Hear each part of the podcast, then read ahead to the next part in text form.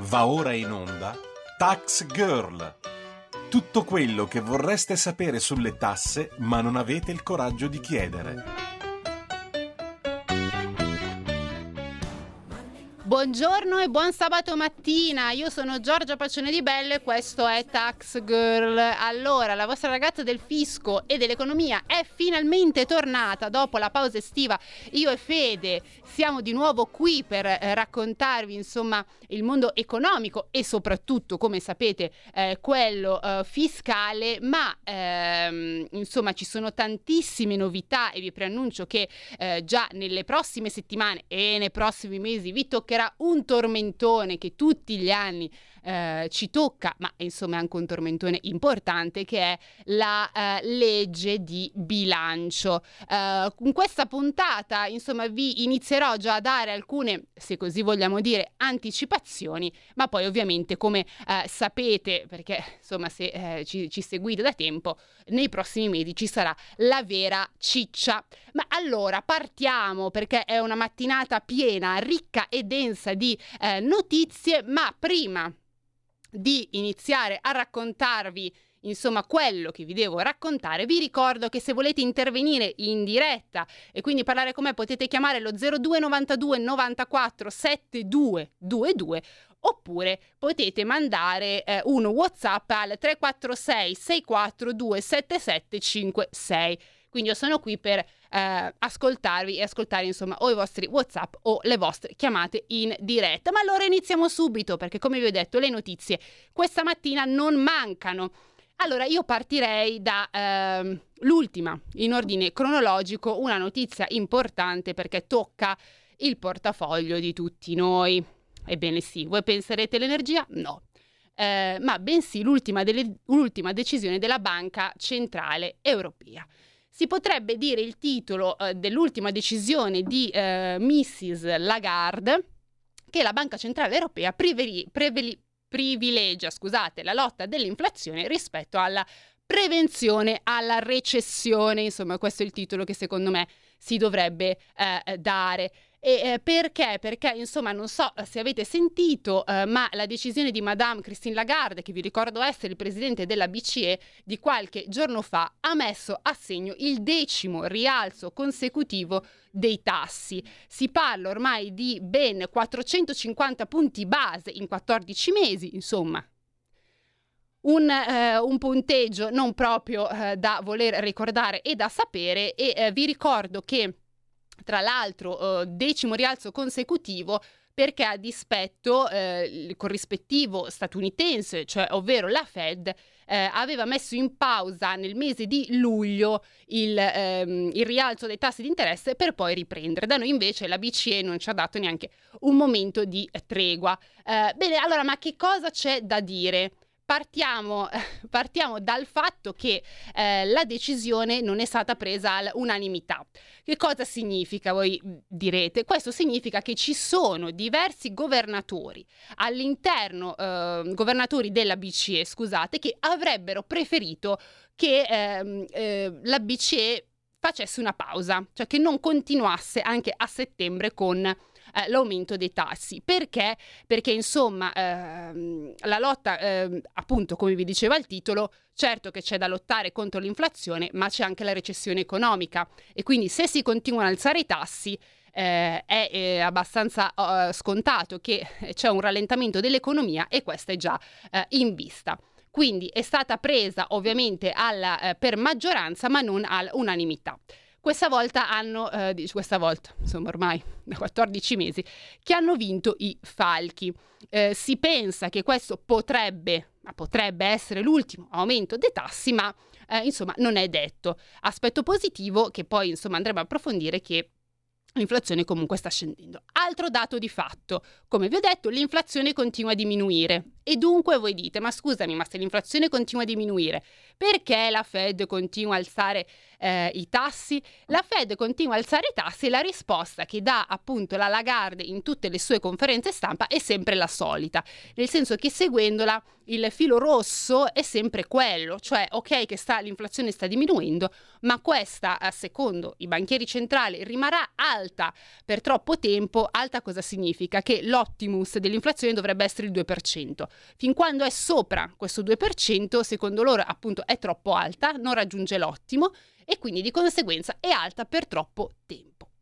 Altro fatto, come vi dicevo, eh, insomma, che abbiamo raggiunto i 450 punti base, un record che forse non fa piacere, è appunto per questo che la BCE mai in 25 anni dal lancio dell'euro nel 1999 ha, ehm, aveva fatto 10 rialzi eh, di seguito complessivi e quindi questo è ovviamente eh, una cosa non, eh, non così eh, positiva. Il tasso sui depositi ha raggiunto un livello mai visto appunto dal lancio dell'euro dal 1999 al 4% e infine l'ultimo fatto. Come ho detto, probabilmente potrebbe essere l'ultimo rialzo, ma non è detto che questo sia l'ultimo rialzo. E quindi voi direte, vabbè, ok, ma che conseguenze abbiamo? Eh, le conseguenze sono diverse perché, come al solito, a fare i conti con queste decisioni poi c'è in questo caso ovviamente io faccio focus Italia, ma le decisioni della BCE poi hanno ripercussioni anche su tutti gli altri eh, paesi eh, europei e quindi di conseguenza fare i conti con queste decisioni sono proprio le famiglie italiane e soprattutto le famiglie italiane indebitate, che nel nostro paese, secondo gli ultimi dati, sono 6,8 eh, milioni. Di questi 3 milioni, eh, di queste scusate, 3 milioni e mezzo hanno un mutuo per acquistare la casa. E che cosa significa? Allora, secondo appunto eh, la Fabi, mh, mm, significa che le rate dei mutui a tasso variabile sono cresciute fino al 75% in più, in soldoni. Eh, Qual è l'impatto effettivo? Significa che se per esempio si era stabilito che circa si dovesse pagare una rata del mutuo di 500 euro al mese, oggi a causa di questi continui rialzi la rata del mutuo passa da 500 euro al mese a ben 875 euro, cioè parliamo di ben 375 euro in più. Quindi una somma eh, diciamo pesante soprattutto visto che questo non è l'unico rincaro, no? eh, rincaro nel carrello della spesa, eh, quindi delle bollette dell'elettricità, eccetera, eccetera. Ehm, ultima notizia non proprio così simpatica è che ovviamente dopo quest'ultima decisione di continuare ad alzare i tassi di interesse, questa somma di 875 euro al mese probabilmente crescerà ancora. Ma attenzione perché ci sono anche problemi per tutte quelle famiglie che hanno un mutuo giustamente per comprare una casa, che però l'hanno fatto a tassi fissi, perché questi sono passati a un interesse medio dell'1,8% anche fin oltre il 6%. Uh, ma vi darò anche eh, um, alcuni dati fatti dallo studio che più volte noi abbiamo citato, appunto anche il centro studi di un'impresa, perché fa veramente delle elaborazioni che possono essere interessanti e fanno capire anche l'effetto di determinate misure economiche, in questo caso appunto della BCE, su non solo le famiglie, ma anche sul mondo produttivo, perché ricordiamoci che il mondo produttivo è una parte anche fondamentale, così anche se è scontato dirlo, della nostra economia. E allora che cosa ci dicono i dati di questo uh, centro studio di un'impresa? Beh, allora il centro studio di un'impresa dice fondamentalmente che questi continui rialzi dell'ultimo anno uh, da parte della BCE hanno um, dato vita a una forte stretta al credito.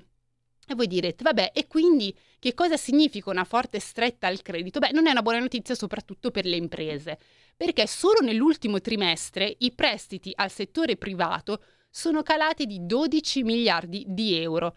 Sono passati quindi da 1.713 miliardi di febbraio ai 1.700 miliardi di maggio. A febbraio, su base annua, si era già, resi- si era già registrata una contrazione dello 0,2%, salita poi a meno 1,8% sempre in relazione ai 12 eh, mesi.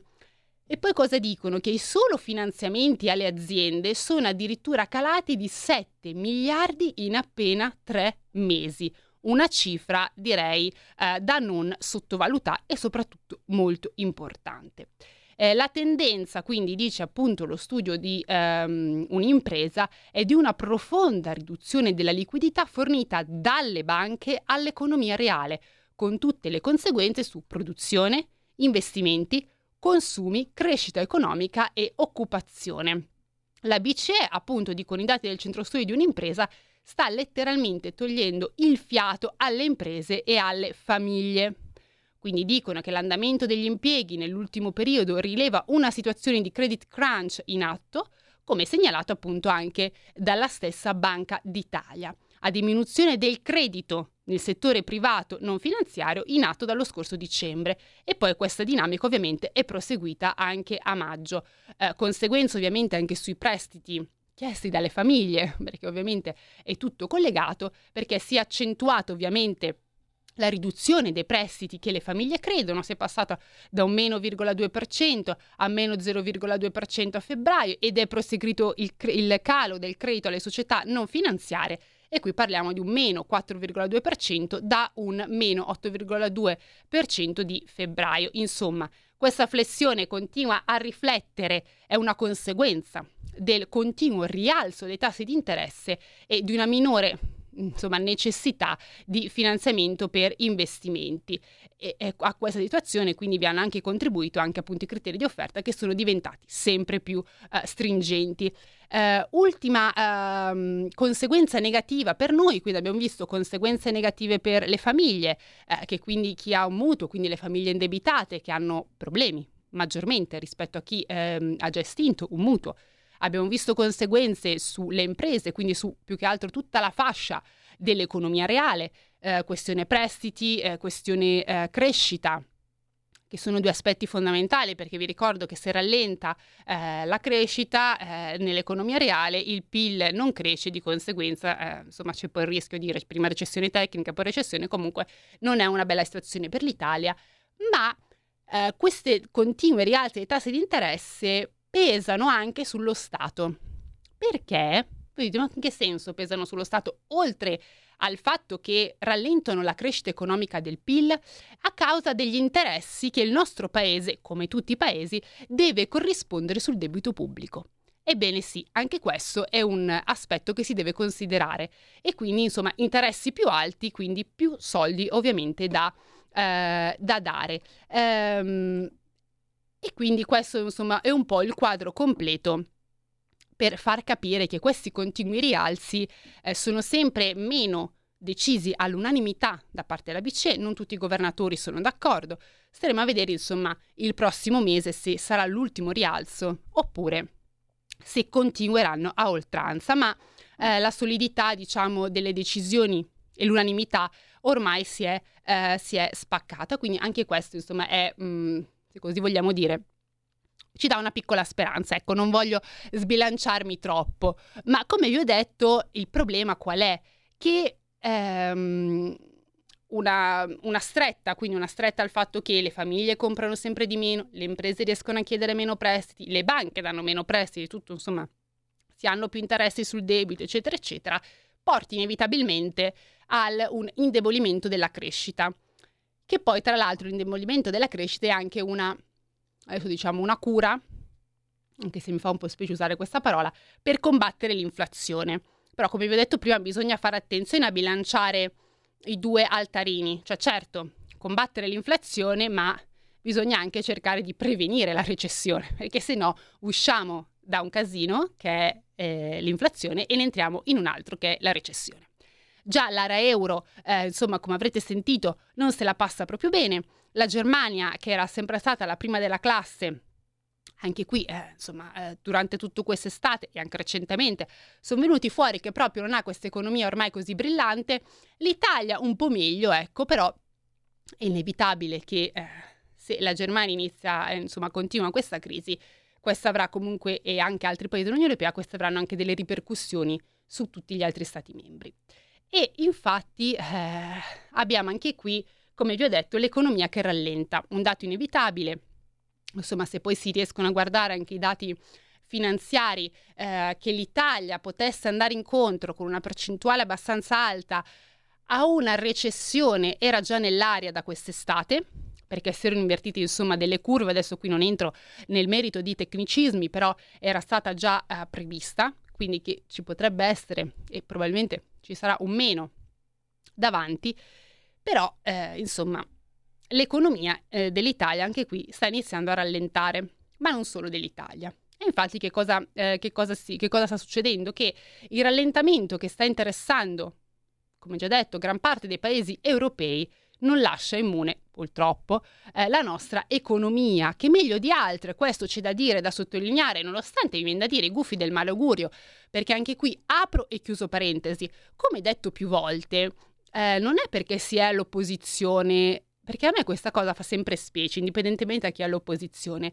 il non riconoscere quando le, il non riconoscere soprattutto il adesso dire non essere contenti, mettiamola così, dicendo proprio con concetti eh, veramente semplici, se l'economia di un paese vada bene, perché se si è all'opposizione, se l'economia dell'Italia cresce, come è capitato per esempio all'inizio di quest'anno, allora era merito del governo Draghi, perché si è santificato Draghi. Poi dopo mi fa molto ridere perché sicuramente la crescita della, del 2023 Certo che ha degli, strasci, degli strascichi del 2022, ma non bisogna sempre andare a puntare o cercare, diciamo, eh, cose che non ci sono. Alle volte basterebbe dire sta crescendo l'economia italiana, bene, siamo contenti, si potrebbe fare o migliorare questo e quest'altro. Aperta e chiusa parentesi, perché qua, insomma, o quando o il partito di destra o il partito di sinistra è all'opposizione, devono sempre dire alle eh, volte eh, sottolineare cose anche in modo veramente improprio, soprattutto dal lato economico. Ecco, magari alle volte prendere un libro di economia non farebbe così male. Un regalo di Natale, visto che ci stiamo avvicinando al periodo natalizio. Comunque, no, forse è ancora presto dire che ci stiamo, però siamo lì nell'area, tra un mese, come già sapete, inizieranno i vari addobbi. Ma allora vi stavo dicendo che l'economia rallenta non solo nel nostro paese, ma anche eh, scusate, non solo nei paesi dell'Unione Europea, ma anche nel nostro paese, che sicuramente eh, i dati economici erano andati meglio rispetto ad altri, che aveva appunto l'Italia aveva costruito una ripresa post-pandemica veramente forte, però insomma anche da noi è arrivato un piccolo rallentamento. Infatti sì, dopo un, un secondo trimestre negativo, anche i mesi estivi Mm, sono stati caratterizzati da dinamiche molto deboli. E chi lo dice? Le altre stime. Si vanno a vedere appunto le stime che per esempio ha fatto Confcommercio. Secondo Confcommercio, appunto, sia ad agosto che a settembre il PIL avrebbe registrato una diminuzione dello 0,1% in termini congiunturali, che cosa significa meno 0,1%? Che purtroppo questo avrebbe annullato il modesto rimbalzo che c'è stato a luglio, quindi di un 0,2%. Eh, nella media del terzo, eh, del terzo del quarto eh, dell'anno, scusate, nella media del terzo quarto dell'anno si andrebbe invece a registrare una crescita del PIL dello 0,1% sul periodo precedente dello 0,2% su base annua. Eh, il problema qual è? Che non so se vi ricordate, ma ehm, diverse settimane fa era stato detto che eh, si sarebbero comunque, si sarebbe raggiunto almeno per il 2023 una crescita dell'1% in media del 2023.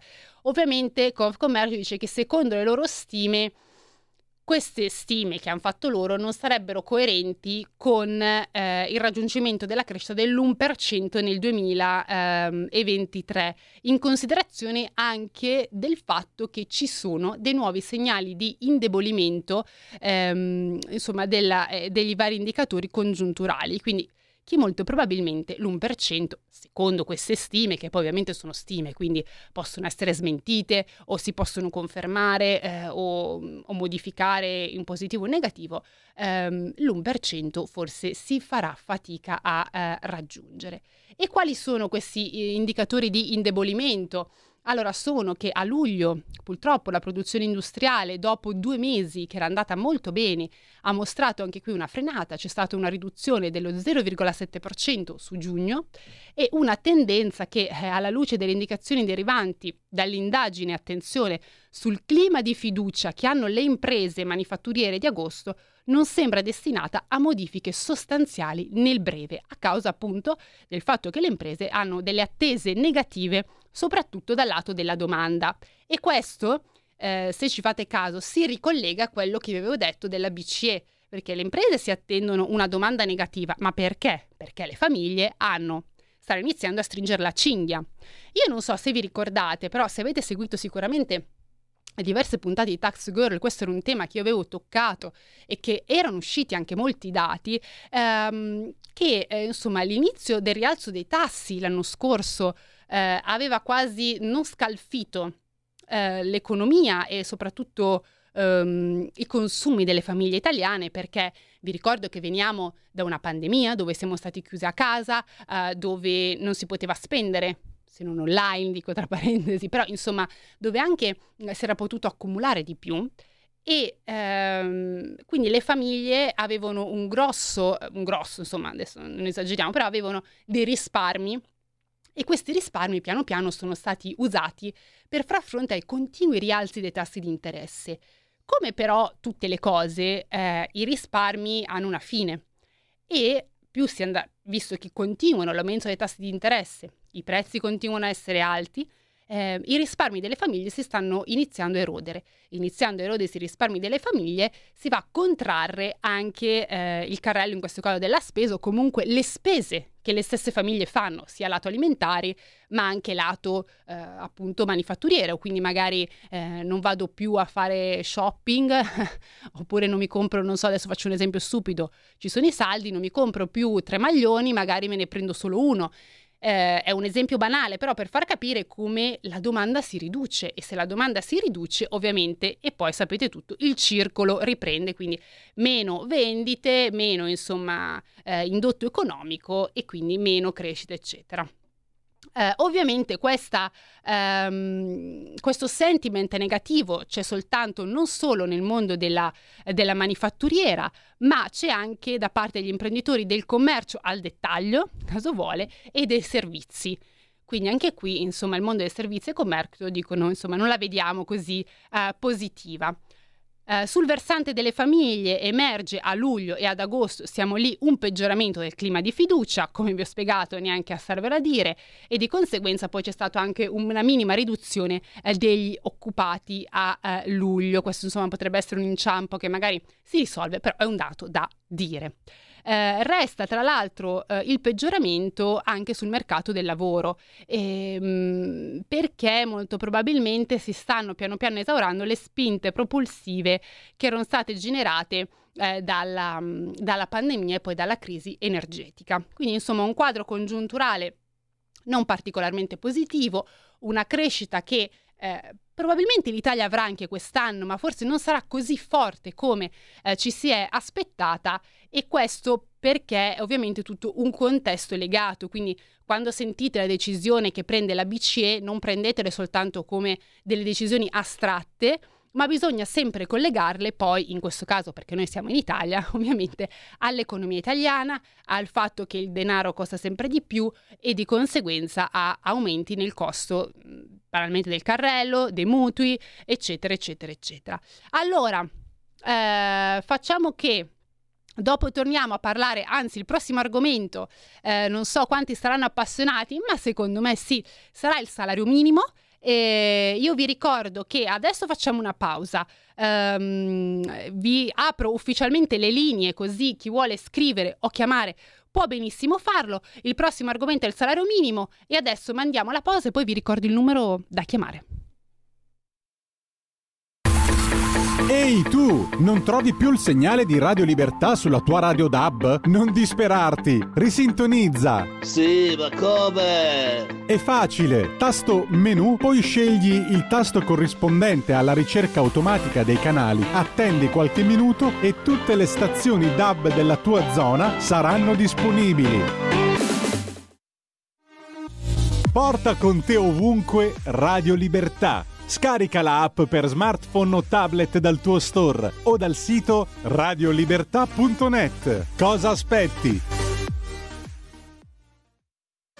Un nuovo modo per sostenere la tua radio. Visita radiolibertà.net. Ti basta un clic e potrai versare il tuo contributo volontario direttamente online. Potrai donare con ogni tipo di carta di credito, anche prepagata. Ti aspettiamo online su radiolibertà.net. Sostieni la tua radio con il tuo contributo volontario. Radio Libertà. La tua radio. Diamo voce alla nostra gente.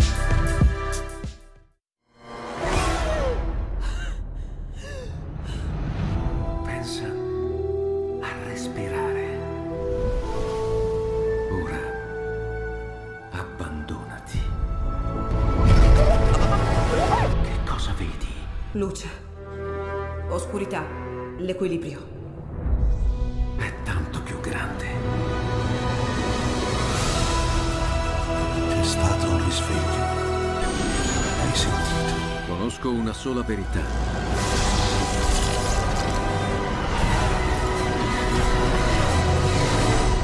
Movie Time ti fa entrare nel vivo del cinema, ti fa sentire come se fossi tu il protagonista del grande schermo.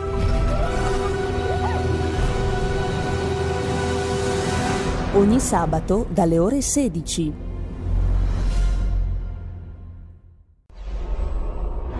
Radio Libertà. Veniamo da una lunga storia e andiamo incontro al futuro con spirito libero per ascoltare tutti e per dare voce a tutti.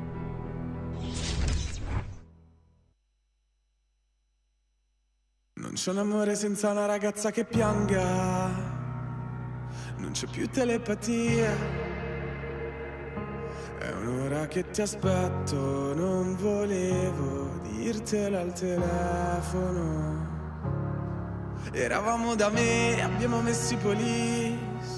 Era bello finché ha bussato la police. Tu fammi tornare alla notte che ti ho conosciuta. Così non ti offro da bere, non ti ho conosciuta. Ma ora addio, va bene amore mio. Non sei di nessun altro e di nessuna io. Lo so quanto ti manco, ma chissà perché Dio ci pesta come un tango e ci fa dire Amore tra le palazzine a fuoco, la tua voce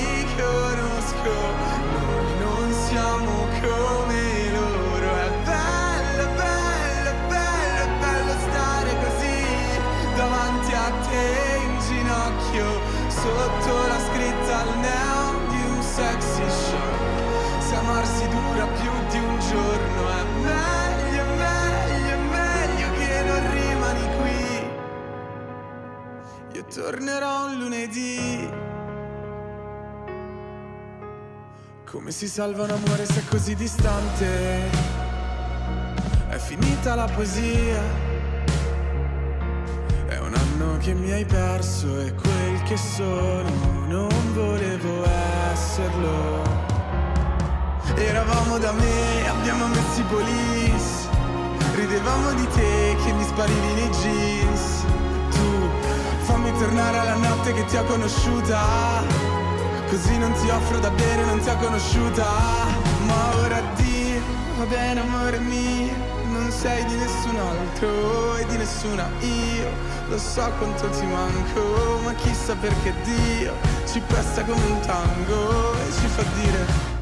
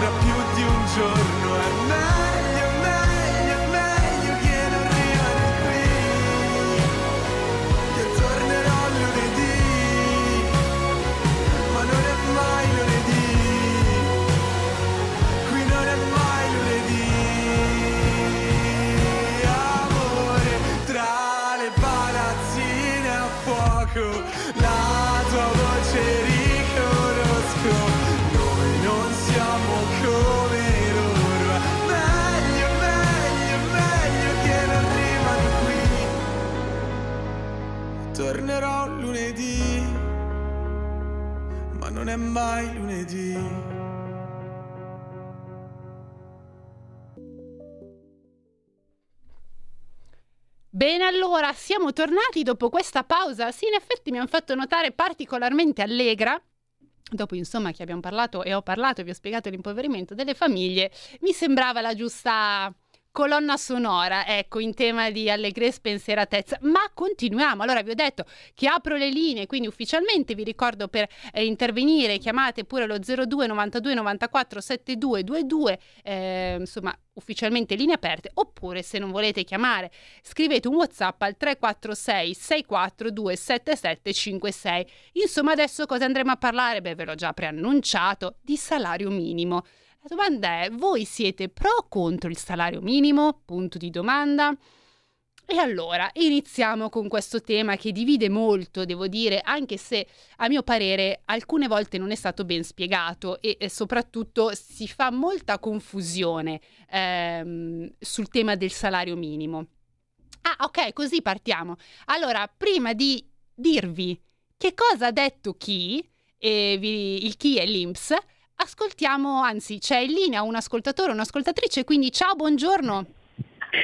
Ciao Luigi da Firenze. Ciao. 48 anni, ho comprato due cose, due case, mm-hmm. imprenditore a Firenze. Sì. Quando si parla di mutui e si dà la colpa alla BCE, si deve avere un'informazione probabilmente un po' finanziaria, perché se tu vai a fare un tasso variabile e sai benissimo di non reggere la rata, a quel punto ti spingi su un tasso fisso cosa che tutti i variabili praticamente hanno problemi per l'aumento. Quindi uno, quando va a fare una valutazione, deve capire quello che succederà. Perché dicevano i mutui rimangono a zero, anche alla banca uguale. Quindi primo caso e prima soluzione, aprite gli occhi, cultura finanziaria e secondo tasso fisso a vita, come facevano i nostri nonni.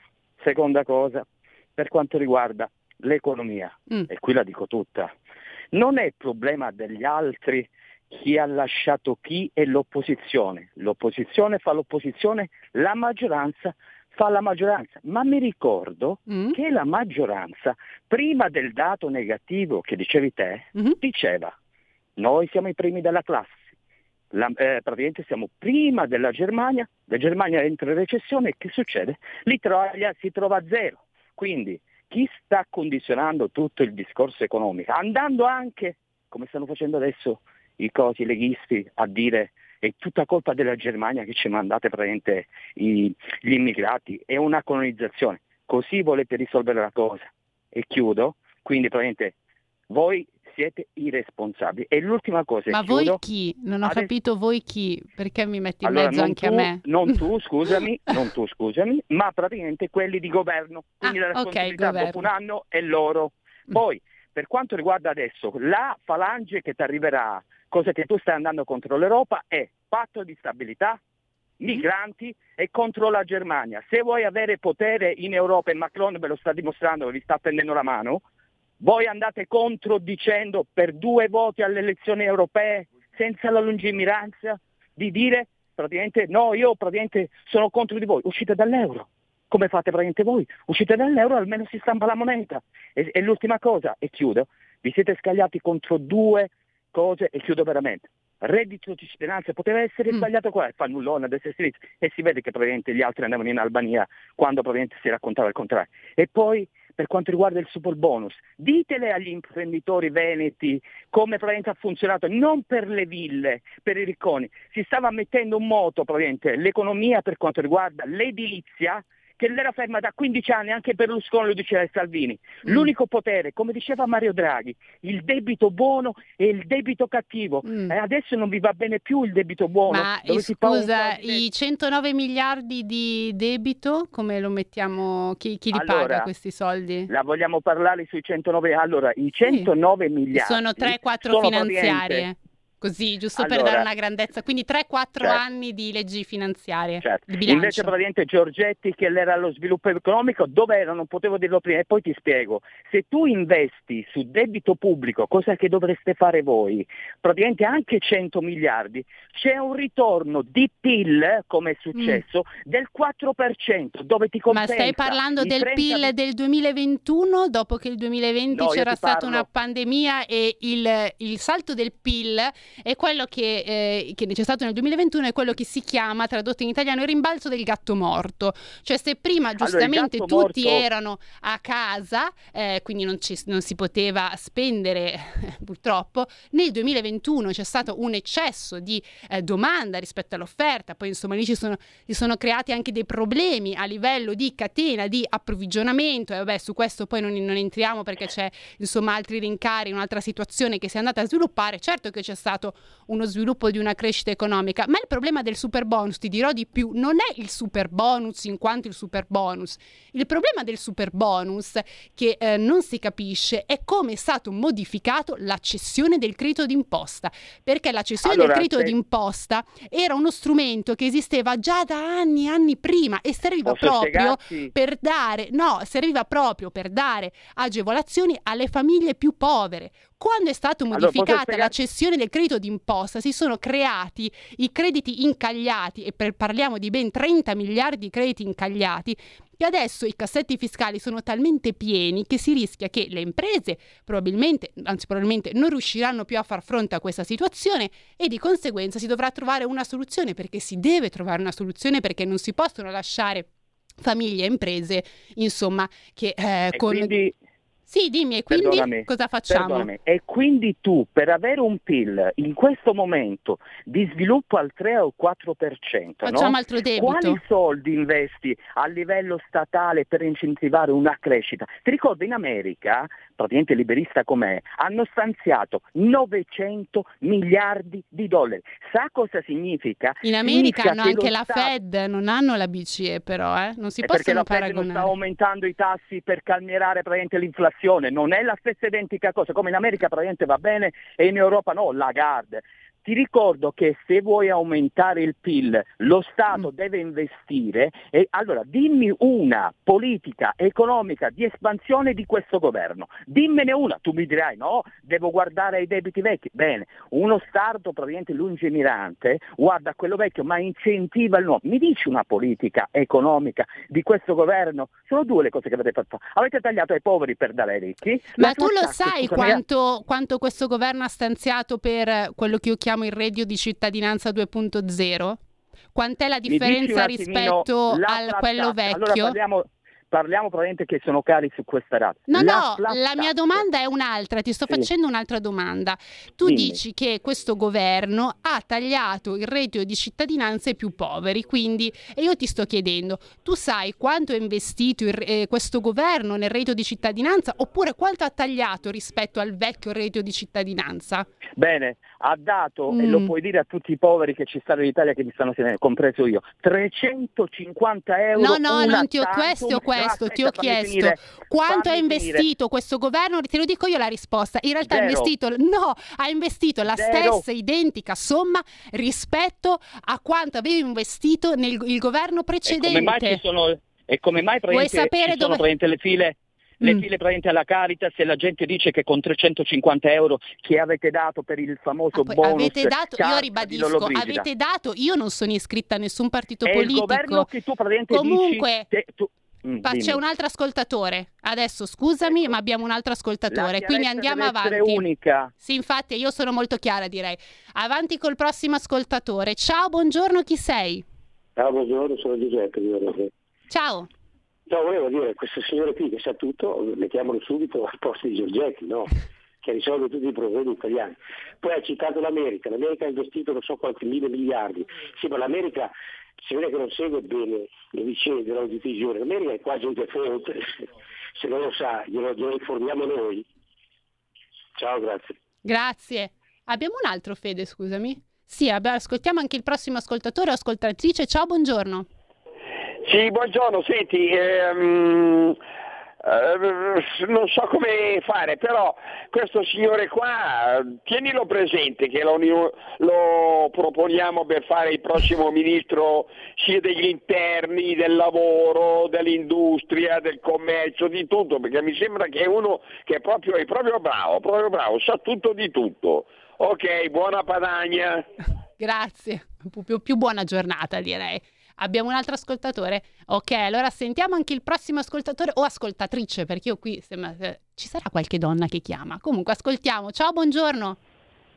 Salve, Petra di Milano. Sì. Senta, sentendo un pochettino tanta speculazione che lo sappiamo bene, che lo stiamo subendo da decenni, in modo vigliacco, diciamo, ladresco, perché non facciamo una regola normale che i nostri genitori del dopoguerra ci hanno insegnato, che mm. l'hanno tirata via di proposito per speculare, la scala mobili, a difesa del potere d'acquisto. Cioè c'è tanta speculazione, sappiamo a 360 gradi, questa è una regola che vale per tutti. La realtà è quella, tanta gente è andata in malora per questi motivi. Ne sto dicendo una sola, eh? Ne sto dicendo una sola. In sostanza la, la, c'era la scala mobile che l'hanno distrutta proprio i sindacati con governi disgraziati farabuti, eh, che spero che tanti siano crepati, che hanno Beh, distrutto... Non si augura la morte a nessuno adesso, eh, mi dissocio nel caso perché non si augura la morte a nessuno. Quindi sentiamo il prossimo ascoltatore. Pronto? Sì, buongiorno, in onda. Oh, buongiorno, sono Silvio Torino. Eh, volevo dire questa cosa al cicletta stellato che ha chiamato prima. Dignità per me è accettare un, un reddito dietro un lavoro e non si dà la pensione ai giovani che devono studiare e lavorare. Se volete i soldi, lavorate.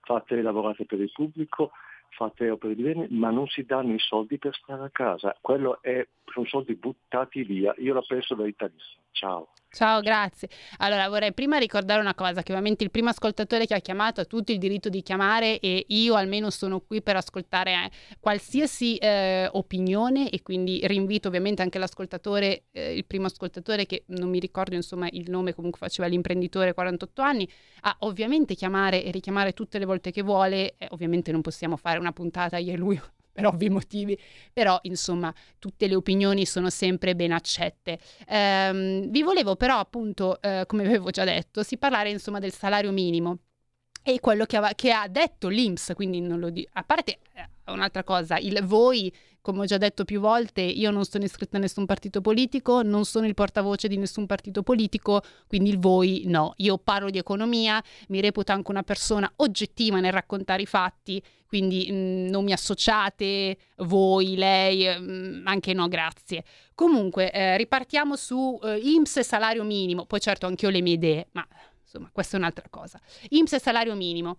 Allora, eh, partiamo con il titolo. Come vedo il titolo, l'IMSS ha letteralmente demolito il salario minimo. E perché?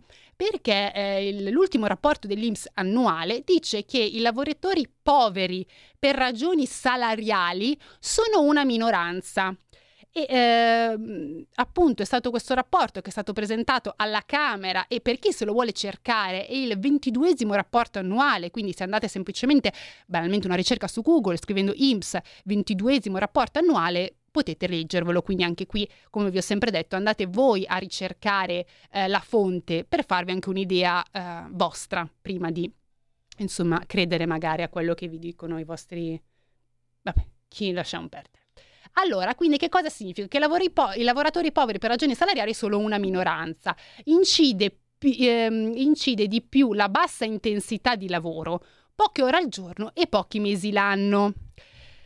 Quindi, che cosa significa? Che in questo contesto, secondo l'IMS, l'introduzione di un salario minimo legale non avrebbe un impatto rilevante. L'IMS dice in sostanza che solo lo 0,2% dei lavoratori è povero per ragioni legate alla retribuzione. Il vero problema e questo è un verissimo problema che non si, eh, non si, sta puntando su questo e non si risolve, sono gli abusi e i contratti ad orario ridotto. Quindi il fatto di dire vogliamo mettere un salario minimo lordo, perché ricordo, tutti si, si dimenticano la parola lordo di dire di 9 euro l'ora, non risolverà il problema, ok? E vi voglio dare, dopo passiamo al prossimo ascoltatore, quindi ascoltatore 5 minuti e poi sono uh, da te, o, mm, insomma 2 minuti però.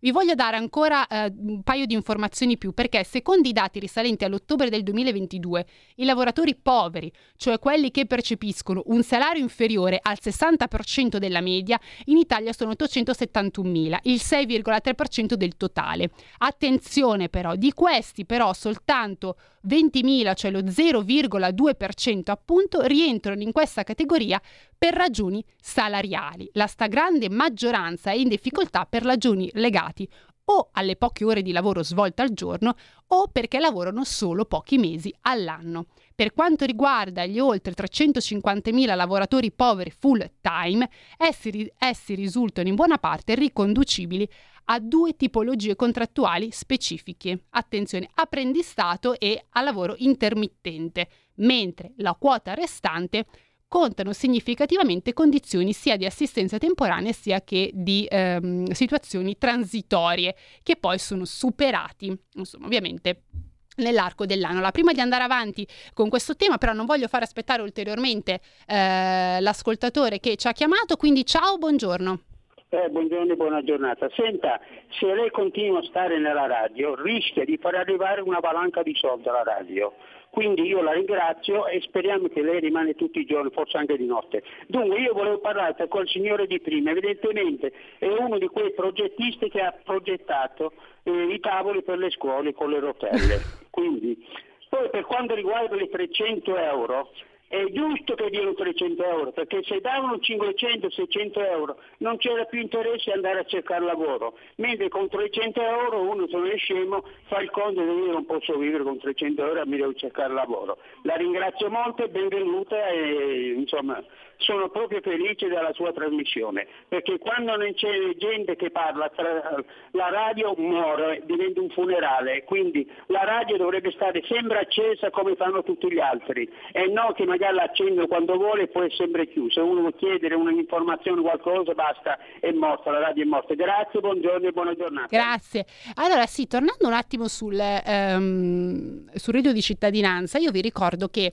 era anche venuto qui un consulente del lavoro a parlare parlare proprio di questo tema. E questo consulente del lavoro ci aveva proprio spiegato come in realtà eh, il reddito di cittadinanza, io adesso lo chiamo 2.0, ovviamente non si chiama reddito di cittadinanza 2.0, ehm, in realtà era identico a quello eh, passato, nel senso che se voi andate a vedere i criteri per poter accedere al nuovo reddito di cittadinanza sono identici, non sto scherzando, se andate sul sito del ministero o leggete la legge, io quando vi dico prendete i documenti, leggeteli, chiedete la fonte, è perché questo vi create una vostra informazione critica, voi col vostro pensiero, che tutti hanno un cervello che può funzionare. Eh, I criteri sono gli stessi. Tra l'altro, ehm, quando io chiedevo all'ascoltatore di prima, insomma, lo tiro in causa, ma semplicemente perché gli ho fatto una domanda, ehm, quant'era la differenza, quindi quant'era l'importo stanziato dall'attuale governo per il nuovo reddito di cittadinanza rispetto a quello passato, perché gli ho fatto questa domanda?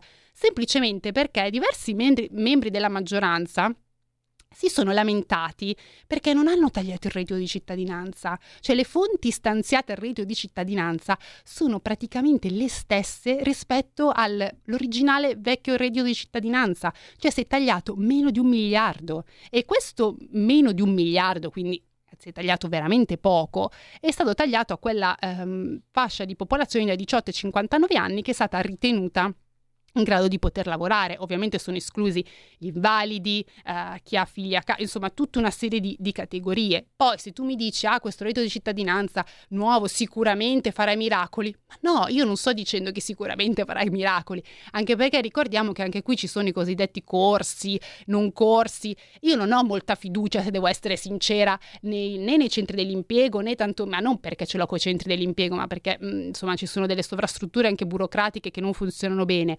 ehm, che questo reddito di cittadinanza sia la panacea a tutti i mali. Assolutamente no. Ma dire eh, lasciano i poveri, eh, non, non, considerano più i poveri, non è corretto. È quello che dico, bisogna fare un'informazione corretta. Non è vero, a un certo punto quest'estate si diceva che l'assegno unico per i figli era stato sospeso. Ma non è vero, è dovuto uscire l'Inps con una circolare a dire che l'assegno unico non è stato sospeso a nessuno, nemmeno a chi aveva, che ne so, 20 anni e non percepiva più il reddito di cittadinanza. Adesso 20 anni ovviamente, forse esagerato, aveva dei figli, però potrebbe essere 20 anni con dei figli a carico, eccetera tutti hanno continuato a ricevere l'assegno unico e questa cosa ci sono state trasmissioni su trasmissioni che hanno continuato a marciare su questa cosa, non voglio citare le trasmissioni perché non voglio farle pubblicità, eh, che continuavano a dire hanno tolto l'assegno unico, ma ci hanno marciato e non è vero, è dovuto uscire l'Inps ad agosto con una circolare dove diceva no, noi abbiamo continuato a erogarlo e lo continueremo a erogare, tra l'altro dove? Sulla tessera su cui veniva erogato il precedente reddito di cittadinanza, per cui non era neanche cambiato il metodo, solo successivamente da settembre, quando ovviamente sapete che è sono iniziati i cosiddetti corsi, bla bla bla, tutte queste cose, e il soggetto, la singola famiglia doveva dire, ah guarda, cambia metodo, me lo devi, non so, caricare su quest'altra... Uh, su quest'altro insomma conto ecce- o strumento elettronico per poter ricevere um, lo strumento. Quindi semplicemente questo, bisogna, a prescindere, e questo lo continuo a dire, a prescindere dalla propria identità politica, pensare con la propria testa, perché se si vanno ad ascoltare determinati slogan non se ne esce più e soprattutto si fanno anche figuracce, mi viene da dire. Comunque, super parentesi allargatissima, continuo con mh, due informazioni su questa cosa del salario minimo perché ehm, vi voglio aggiungere due dati sui contratti collettivi nazionali. Eh, insomma, io non vi nascondo neanche che eh, la mia idea è eh, di puntare tutto sulla contrattazione collettiva nazionale, perché io penso che siano, sia lo strumento migliore per andare a tutelare i lavoratori, perché la mia idea è, e non lo nascondo, che un lavoratore e i diritti dei lavoratori debbano essere tutelati, ma che non riguarda soltanto l'avere un, uh, uno stipendio uno, fa, un, insomma, uno stipendio minimo, quindi una fascia oraria minima, ma che sia anche importante avere tutto una serie di altri diritti, quindi il diritto alla malattia, tredicesima o quattordicesima se, eh, se c'è, ehm, le ferie e, e, tutto quello che, insomma, che, che contiene dentro un contratto collettivo nazionale, perché questo significa dare tutela ai lavoratori, non dare 9 euro lordi, che permettetemi di dire mm, non è questo che modifica la situazione, tra l'altro come anche ha detto l'Inps, quindi che non va a modificare la situazione. Che cosa dice comunque l'Inps sui contratti collettivi nazionali? L'Inps appunto sottolinea l'importanza di questi strumenti, quindi dei contratti collettivi nazionali che vanno a tutelare i lavoratori. In Italia ce ne sono veramente tanti, in Italia ce ne sono 996. Nel 2022 832 di questi sono stati applicati ad almeno un dipendente e i primi 28 contratti collettivi nazionali coinvolgono almeno, si stima, 100.000 lavoratori, quindi coprono circa l'80% dei lavoratori italiani. Mentre se si vanno a prendere in considerazione quelli che riguardano un numero compreso tra i 10 e i 100.000 lavoratori, i contratti collettivi nazionali coprono il 95% dei lavoratori italiani. Se si aggiungono però anche i contratti micro, la soglia sale dal 98 al 99%. Ehm, questo cosa significa? È una percentuale molto alta. Io non so se, eh, riusci- se vi ricordate, eh, ma eh, tutta questa cosa del salario minimo è venuto fuori perché l'Unione Europea si è creato un giusto dibattito su appunto dare una contrattazione minima ai vari lavoratori. Perché si è creato? Perché ci sono diversi paesi all'interno dell'Unione Europea che non sono coperti da una contrattazione collettiva nazionale, o meglio hanno una percentuale di copertura che non è alta come quella italiana, che raggiunge il 98%, ma è molto più bassa. E ovviamente l'Unione Europea ha detto se tu hai una contrattazione collettiva molto bassa, eh, allora devi mettere uno salario minimo eh, di base per andare a tutelare i lavoratori. E ovviamente è, tra virgolette, obbligatorio comunque consigliato per chi non ha una contrattazione collettiva ampia, mentre la stessa Unione Europea dice se tu hai già una contrattazione collettiva ampia che quindi copre la quasi totalità dei tuoi lavoratori, non ha senso che tu metti un salario minimo, ma semplicemente perché? Perché dentro ogni singolo contratto nazionale ci sono i livelli base, ovviamente, dei, um, delle retribuzioni minime. Il problema, come ha detto l'Inps, non è tanto uh, mettere uh, un salario minimo, ma andare a contrastare gli abusi contrattuali, quindi quei contratti che sono fatti da sindacati ehm, diciamo di minoranza che non hanno insomma la stessa valenza, che quindi sono contratti abusivi o contratti a orario di lavoro ridotto. Su questo si deve andare a, a lavorare e su questo questo potrebbe portare effettivi benefici ai lavoratori, non mettere il punto è, come sempre, la soluzione più semplice non è mai quella ottimale, no? La soluzione semplice è mettere il tetto dei 9 euro lordi, ma è una soluzione ottimale? No, prob- risolve il problema? No, probabilmente no. E allora voi vi starete chiedendo, ma di fatto se l'Inps taglia le gambe qualsi- al qualsiasi salario minimo del PD, perché il PD, il Movimento 5 Stelle, la sinistra in generale continua a insistere su questa cosa? Allora, um, la risposta in realtà è una e una sola.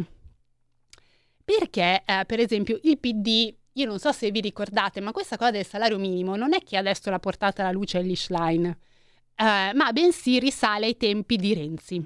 Ebbene sì, amici. Ci ha provato Renzi, ci ha provato Zingaretti, ci ha provato Letta ed è venuto un trend che in teoria il PD riporta avanti quando c'è un po' un clima piatto, quindi non ci sono altri argomenti e riporta su. Tendenzialmente dura due o tre mesi e poi si sgonfia. Cioè, voglio dire, se è un tema che gli sta così a caro, Renzi, ehm, non mi ricordo più, mi è passato il nome del... dopo Renzi, vabbè, comunque. Tutti questi segretari del PD così caro, così tanti anni, eppure non, sono, non l'hanno mai, mai, concretizzato. Ora, devo essere sincera, non credo che eh, Ellie Schlein molli molto sul salario minimo, ma non perché sia dura e pura, ma semplicemente penso perché sia l'unica idea che eh, possa portare avanti in qualità di segretaria del partito e che possa in qualche modo unire tutto il partito. Quindi, non avendo eh, diciamo delle altre idee solide da portare avanti, ehm, l'unica su cui potrà continuare a battere eh, diciamo i pugni sul tavolo sarà questa cosa del salario minimo e credo che continuerà insomma a farla. Riuscirà? Ah, speriamo di no, visto comunque anche quello che dice l'Inps, si dovrebbe lavorare su ehm, concetti, come vi ho detto, molto più difficili ma che darebbero molti più benefici. Allora, visto che siete stati in tantissimi a, eh, a chiamare, io devo rimandare a sabato prossimo le anticipazioni sulla manovra, ma comunque, insomma, eh, come vi ho detto, ci saranno i mesi prossimi, poi per, eh, per, le settimane a venire, per continuare a parlare e affrontare in modo lungo, vi ne userò con questo tema. E quindi grazie ancora, io direi a Fede di mettere l'ultima canzone che la dedico a tutta voi, anche un po' allegra, così finiamo eh, questo sabato frizzantino. Grazie ancora a tutti quelli che hanno chiamato, che ci hanno ascoltato e noi ci eh, vediamo e sentiamo perché vi ricordo che ci potete vedere anche in tv eh, sabato prossimo. Quindi grazie e buona domenica a tutti. Avete ascoltato Tax Girl. It's a rich man's world.